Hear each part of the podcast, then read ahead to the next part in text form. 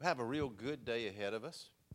It's been good so far. We're going to, today, we're going to eat, we're going to relax, and we're going to remember our moms, okay? And we're going to remember, we're going to talk about what moms mean. And today we're going to do something a little bit different, okay? I'm going to come at Mother's Day from a different angle. And I, I, I do that sometimes. I, I guess I'm angled differently, maybe. But let's start off with uh, just a few remarks. First thing is, moms and dads out there, don't put your hand up to this, okay? How many times have you failed? Maybe uh, sort of figured or thought or felt like you just didn't get it right.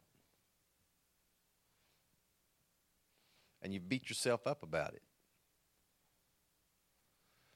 You know, I don't know of a mom or a dad who hasn't felt that way on probably more than one occasion.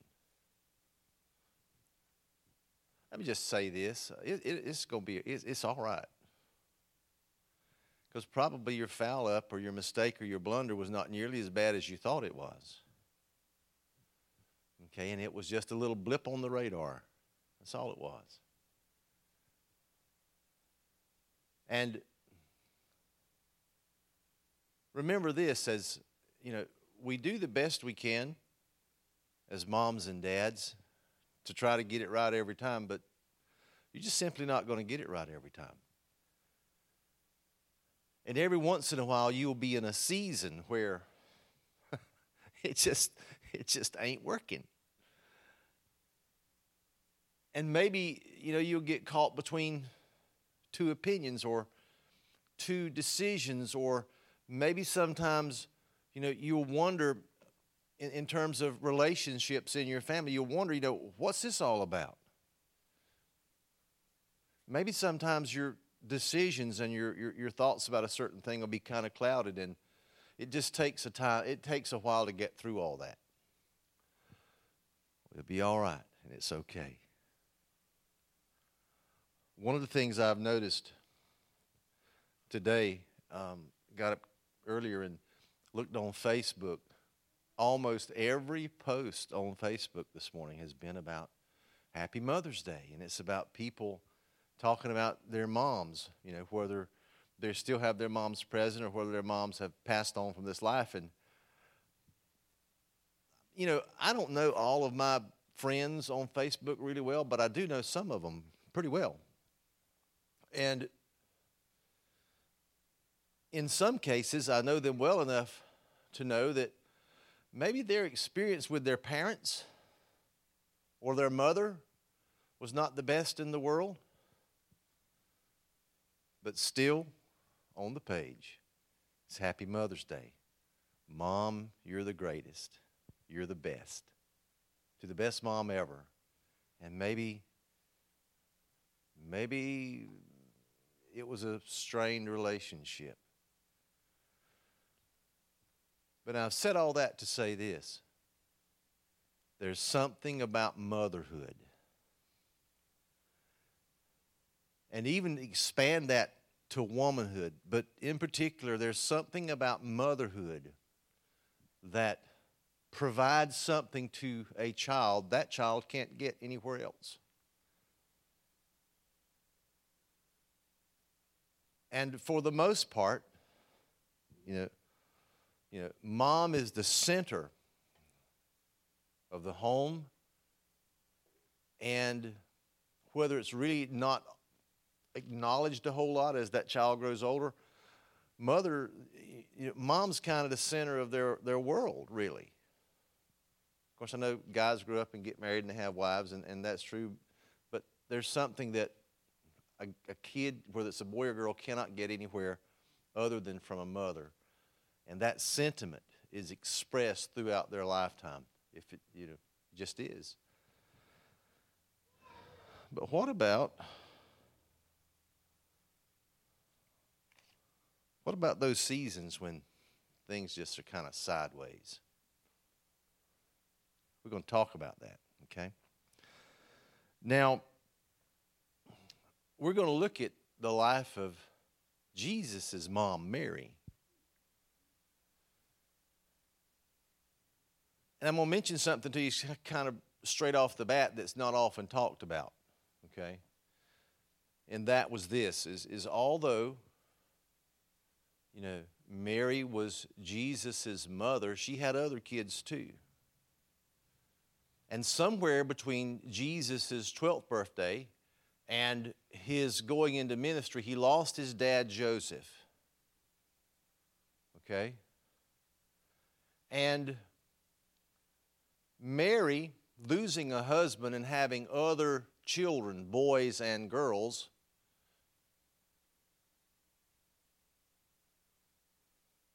she, there was something in her life that was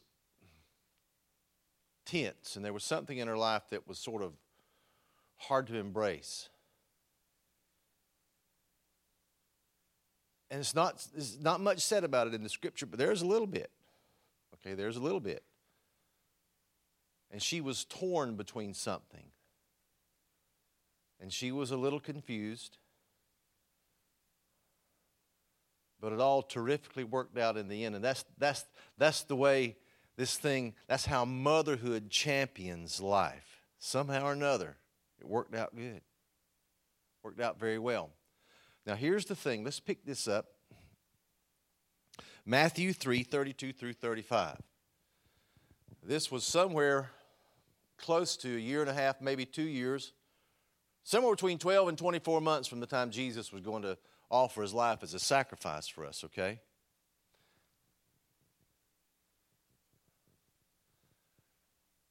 There was a crowd sitting around Jesus, and someone said, Your mother and your brothers are outside asking for you. Jesus replied, Who is my mother? Who are my brothers? Then he looked at those around him and said, Look, these are my mother and brothers. Anyone who does God's will is my brother and sister and mother. Let's pick up another scripture and I'll just kind of talk. Look at, um, let's see. I don't think I gave them this one. John 7, verses 1 through 8.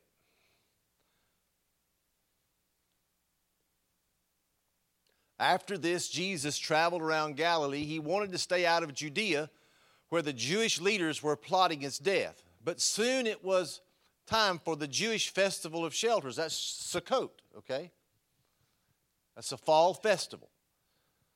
But soon it was time for the Jewish festival of shelters, and Jesus' brothers said to him, Leave here and go to Judea, where your followers can see your miracles. You can't become famous if you hide like this. If you could do such wonderful things, show yourself to the world. For even his brothers didn't believe in him. Jesus replied, Now is not the right time for me to go, but you can go anytime. in other words, go ahead, you go. The world can't hate you, but it does hate me because I accuse it of doing evil. You go on. I'm not going to this festival because my time has not yet come. There was a little tension in Jesus' family. And the tension was Jesus' ministry. You see, somewhere along the way, of course, Jesus was the eldest son in the family, but somewhere along the way, after Joseph passed, you see, when the dad passed away, the oldest son became the head of household. And it was his job and responsibility to sort of make sure everything was taken care of in the family, but especially of the mother. He had, he had a special custody of her, he was to take care of her. She became his responsibility if she did not remarry. Well, Mary did not remarry, and so she became Jesus' custody. But somewhere along the way, after Jesus had went into the wilderness and been tempted of the devil, somewhere after he had went and was baptized by John in the Jordan, somewhere right along about there, Jesus sort of left the family and it didn't look like he was fulfilling his traditional role in the Jewish household, and he began his ministry. And there was tension in the family. And the brothers, as we read, came to him during the festival and they said, they knew that there was a plot against Jesus' life. They knew that that some of the Jews wanted him dead. And so they tried to encourage him to go to Jerusalem prematurely so the Jews could kill him. And the scripture says they didn't believe in him. You see, he was, he was their brother, not their Messiah, and he was the, listen to me, he was the one who abandoned the family to pursue this God thing, this ministry, this, this thing about Messiah. And he was a miracle worker. There was some jealousy involved, there was trouble in the camp, and his brothers didn't believe him. As a matter of fact, they hated him. They couldn't stand the sight of him and didn't really want to be around him. At some point later, the first scripture that I read, Jesus' brothers and his mom appears where Jesus is at, and they asked to see him.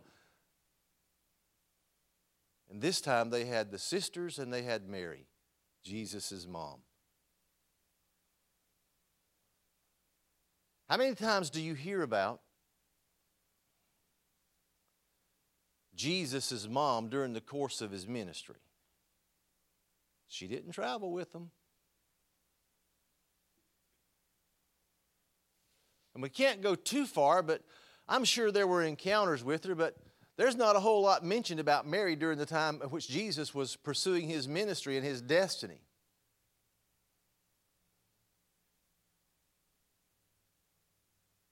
It's just not silent. Have you ever wondered about that? This, this may be the first time you've ever heard this. But there was tension in the family. Here was a mom who gave birth to the oldest son, Jesus. But here was a mom who'd lost her husband and she had other children too. Children that didn't like the oldest brother. The family was separated, they weren't really together. And here was Mary trying to negotiate this divide. And I'll submit to you she was doing the best she could with a situation that other people may not have understood. Now, Jesus didn't make demands on her. His other brothers and sisters were, apparently. And so here they were, and here he was. And she was doing the best she could in a family that was really divided.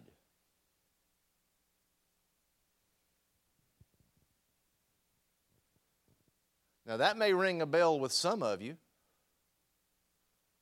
but at the very least, what we see here is a common thread where a mom sometimes is in a difficult situation within her family. There's situations and circumstances that's completely and totally out of her control, and she's doing the best she can. I want you mothers to understand something. Your children at the moment, if you, if you ever have to go through a situation where you're just doing the best you can and you're sort of insecure in maybe your choices or your decisions and you don't know which way to turn and, and everything, there's no black and white and it all looks kind of gray and you're pulled and, and, and torn in this sort of thing. Remember this as that season passes. And it demonstrates that you're just human. That season passes, and at the end of it, when it's all said and done and everything's wrapped up, your child is not going to remember you for either for, for those for your feelings of inadequacies and, and, and maybe being torn. Your child's not going to remember. You know what he's going to remember? He or she, you know what they're going to remember? They're going to remember you. And they're going to remember how much you love them. And there's going to be a regard they hold for you, even if you have a child that's troubled and he's away or she's away and they're not living the way they are. The scripture says, train up a child in the way he should go, and when he's old, he'll not depart from it. You've laid a course, you've laid a pattern, you've laid a foundation, and even in your humanity, at your worst moments, your child is going to remember his mom and her love for him or her. That's what I've noticed. I've noticed that. And I don't know where I'm treading this morning. I really don't know that. I don't know where I'm treading. But I want you to see that even Mary had those moments and times.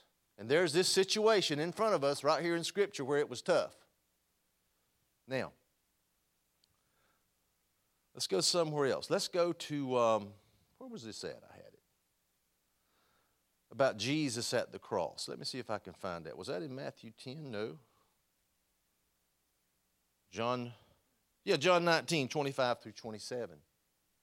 Okay, now, our scripture that we opened up with, and those two accounts lay between 12 and 24 months, somewhere in there. I hadn't added it up, but somewhere in there, but between then and the time Jesus was going to be on the cross. Now, here's the cross scene. Standing near the cross where Jesus' mother and his mother's sister Mary, the wife of Clopas, did you know that there were two women who were sisters who had the same name in the same family? Huh? Now, that makes no sense. It's like there used to be a television show on. He said, he said, whatever his name was, there was three brothers. He said, I want to introduce you to Daryl and my other brother, Daryl. You know? Anyway, I just this is just a little trivia point that you need to know. No big issue, but two of them named Mary and Mary Magdalene. There were three Marys at the foot of Jesus' cross. Don't tell me the Holy Spirit doesn't have a sense of humor. Jesus saw his mother standing there beside the disciple he loved and said to her, Dear woman, here is your son. And he said to this disciple, Here is your mother. And from then on, this disciple took her into his home. Where's Mary at now? Where are the brothers of Jesus? Where are his sisters? They are away. They are still where they were. Where's Mary? She is standing at the foot of Jesus' cross just moments before he gave up the ghost and died. That's just moments before he laid his life down for you and me. Here is Mary now. She's watching her son die. And here's Jesus. Looks down, no brothers and no sisters present, looks down, sees Mary, and she is standing directly beside John, who's described in Scripture as the disciple that Jesus loved, standing right there beside him.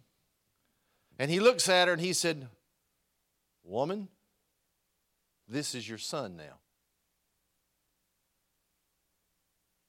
John, this is your mother now. I want to submit to you that Jesus never once stopped loving his mother, Mary. Never once. And he still had upon him the traditional responsibility of making sure his mom was taken care of because he was fixing to go away. And if the oldest son was going to die, he still had a responsibility to take, make sure the mother was placed well. And see, here's the thing. Notice not nothing.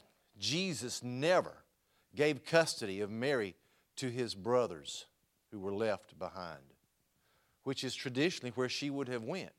Because see, she had no husband. See, the carpentry shop basically was pretty much closed. That's another reason why his brothers hated him so much. He'd abandoned the family business. But Jesus never gave custody of Mary to his blood kin. He gave it rather to the man that loved Jesus more than anything else on the face of this earth, the only one really who believed the report of the resurrection.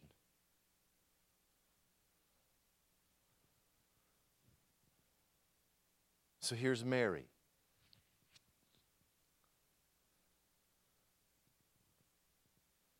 What I'm here to tell you this morning is this Jesus would not entrust the most precious thing in the world to him other than the souls of those he was going to save. He would not entrust the most precious thing in the world to someone who didn't believe and someone who really hated him. See, they, they were all unbelievers. He would not put her in the home of an unbeliever, he put her rather in the home of someone who believed and someone who had faith. He put her in the best place he possibly could. And so here's, here's, here's kind of the point I'm getting to. The reason he did that was because of the love that existed in the heart of John. And see, Mother's Day, this is what it's about it's about love. Jesus didn't take the most convenient route for his mom, which would be just to pass her off to his brothers or just to die and to leave Mary's need unaddressed. No, he took it upon himself when he was about to leave this world as his, one of his last acts on this earth. He took it upon himself to fulfill what he needed to fulfill in her, and he put her in a place where she'd be loved. Why? Because Jesus loved her. Even though the situation for the last several months or maybe the last two years in the family was tense, Jesus, Jesus's brothers wanted him dead. Her mama, his mama stood with them outside the door one time wanting to see him, and Jesus wouldn't see him.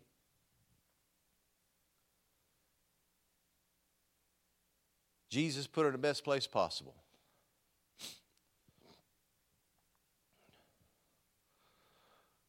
Now I'm going to take sort of a step forward here. Jesus, as he was sitting in that meeting where he said, Behold my mothers and my brothers, and he is related to me who does the will of me. We celebrate and remember mom today. Mom.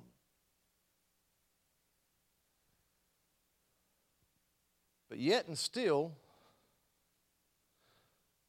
there's something else we need to celebrate. We need to celebrate motherhood in the family of faith. You see, there are women who are believers who've helped mother you. Some of them have been your relatives, some of them were grandma and Aunt Susie. Some of them may have been an older cousin. But they're godly women who have the faith of Jesus in their bosoms or had that. And they, allow me to say this, they imparted to you spiritual things and wisdom and counsel and love. They give you hugs when you needed it. They may have given you a word of correction when you needed it. Who knows? But there are people in the family of God who act as mothers, and you, you ladies, sitting where you are, whether you're a mother or not, you, there's, there's a sense of motherhood about you where you simply reach out and you touch, you nurture, you bless, you encourage, you, you help. You identify as a mother to other people. If you've ever taught a Sunday school lesson, if you've ever been a worker in a youth group, if you've ever done mission work, if you've ever taken someone into your home who needed help, and I could name you a list a thousand miles long, you have practiced being a good mother because of how you nurtured other people. I want you to know that is vital. Here's what Paul wrote, and you don't have to go there, Kim. I just got two or three I'm going to read right here to you. Romans 16 13. This is Paul writing, getting to the end of it. He said, Salute Rufus, chosen in the Lord, and his mother and mine. Rufus had a mom. Rufus and his mom was not related to Paul, but Paul said, Salute his mother and mine. In other words, Rufus's mom helped mother the Apostle Paul. And I want you to, ladies, listen to this. Part of the reason that the church in the earth has progressed and has been strong at its foundation is because there have been women who have mothered and blessed and encouraged and strengthened men who were the leaders and foundation and pillars of the church. The church is strong today because of the the uh, what be a good word the legacy of motherhood of women who are faithful to jesus you can have oodles and boo-koodles of spiritual children you can have oodles and boo-koodles of moments that you influence the lives of leadership in the church and leadership in families, encouraging young men to be godly dads, telling them in, in, in, your own way how he needs to treat a woman and how he needs to lead his home. You do that. That's a good thing. And so don't let the little moments when you think you've missed it, when you think you've failed, don't let those moments overshadow the real success that you have in being a mother or practicing motherhood, even if you haven't given birth to a child.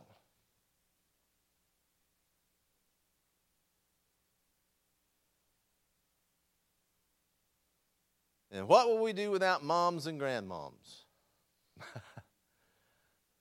Janie's, Janie's grandma, her name was Ovi Cawley.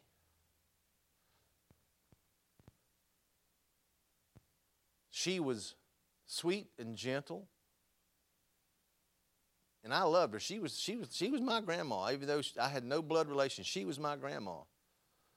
But I remember her as being a sweet and gentle and loving grandma who left some really good life principles and some faith principles for her children and her grandchildren and her great grandchildren and her great great grandchildren. And they still talk about her today.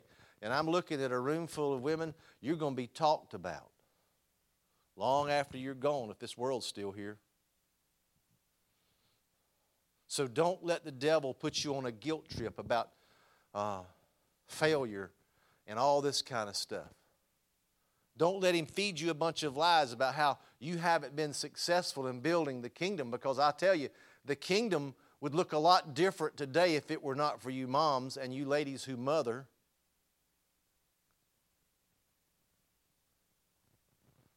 Timothy, Paul wrote to Timothy, he said, When I call to remembrance the unfeigned faith that's in you, which dwelt first in your grandmother Lois and your mother Eunice, I am persuaded that it's in you also. I'll tell you something else faith flows down. Faith flows down from grandmas to moms to daughters and sons, and from those daughters into their daughters and their sons. Faith flows down. It's worked that way.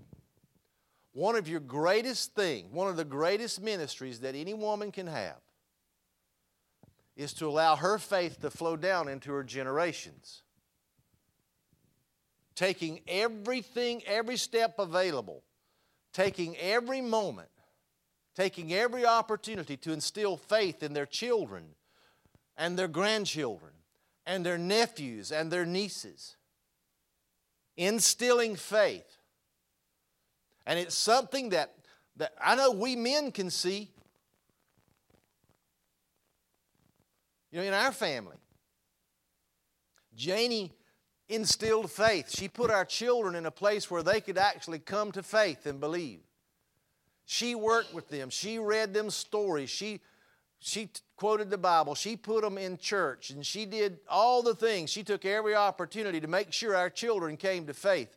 I did too, but she was an active part of that. She was there at home with them and they talked about Jesus from the time they couldn't do anything but babble. y'all have done the same thing.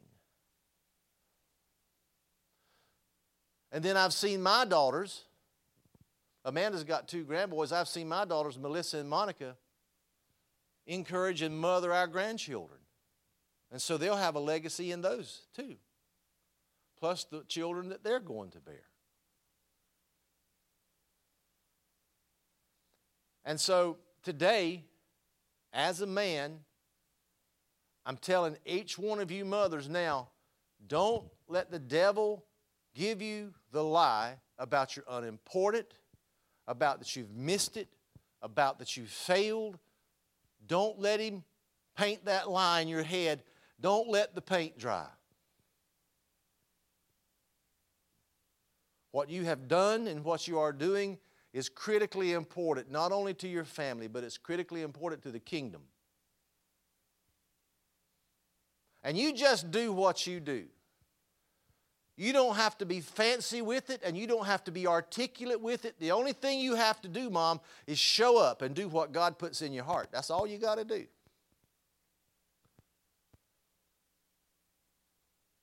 And God will work greatness out of it.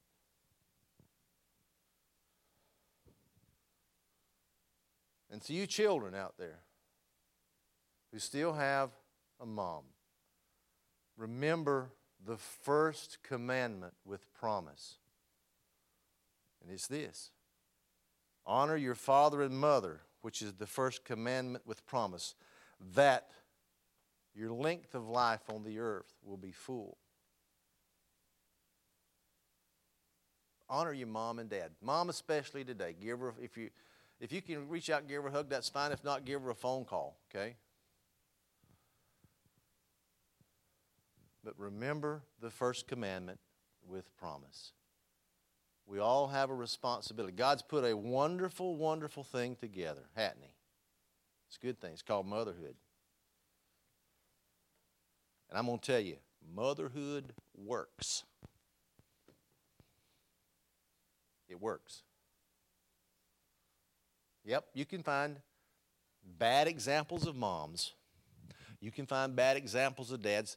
And you can find bad examples of children, but I tell you, God's way works. It works. And today, with this thing of motherhood, we celebrate something that works. So, Father, in Jesus' name, we thank you for this opportunity just to celebrate something that works. We celebrate something, Lord, this day that you've given not only families, it's, it's, it's an integral part of the fabric of, of families, but you've given us something that's an integral part of the kingdom of God, and that is motherhood. And so, as we go today, dear God, we can rest assured in full confidence that as long as there are people on this earth, and as long as your church body stands, as long as society exists, as long as there are cultures in every facet of the world, in every place on earth, there's going to be moms and grandmoms and aunts and cousins and friends who are women contributing to the molding and shaping not only of each of us, but to the leadership which is to come in the earth. So thank you, God, in Jesus' name. Amen.